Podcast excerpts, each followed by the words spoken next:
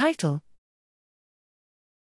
Serotonergic modulation of spinal circuitry restores motor function after chronic spinal cord injury. Abstract: Upper limb motor recovery is a priority for chronic SCI patients to improve functionality and quality of life. Treatment options available for acute SCI provide limited benefit to those with persistent motor symptoms years after injury, creating a need for interventions to target chronic motor damage.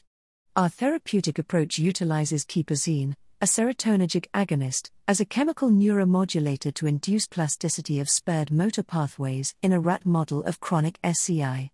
Therapy consisted of quipazine delivery via microinfusion pump and physical training with a forelimb reach and grasp task. We found that quipazine administration produced a significant improvement in motor performance over rats receiving physical training alone.